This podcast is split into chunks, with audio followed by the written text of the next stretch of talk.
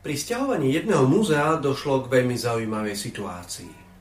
Šéf spoločnosti, ktorá mala previesť exponáty z jedného mesta do druhého, povedal počas stiahovania svojim zamestnancom. Buďte veľmi opatrní pri narábaní s tou vázou. Má viac ako 500 rokov. Na čo mu jeden muž odpovedal. Nič sa nebojte, šéfe. Budem na ňu dávať pozor, ako by bola úplne nová. Tento krátky príbeh nás vzbudzuje otázku, ako a podľa čoho vlastne určujeme hodnotu veci.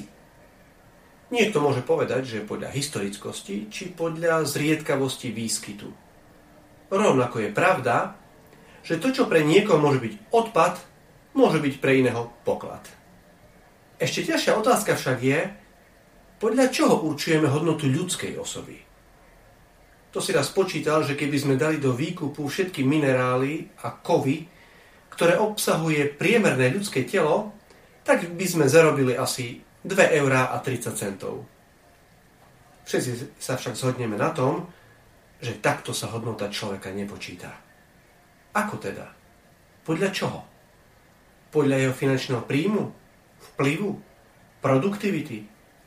Nie hodnota človeka je nevypočítateľná.